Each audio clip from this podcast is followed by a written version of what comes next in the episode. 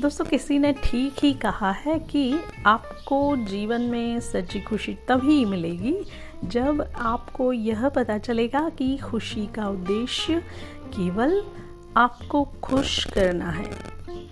सच्ची खुशी अपने भीतर ही होती है, यह दूसरों से नहीं आती। इस बिंदु पर कई बार बात की गई है, लेकिन ज़्यादातर लोग इसे अप्रासंगिक ही मानते हैं। हमें यह समझने की ज़रूरत है कि खुशी मूलतः मन की अवस्था है।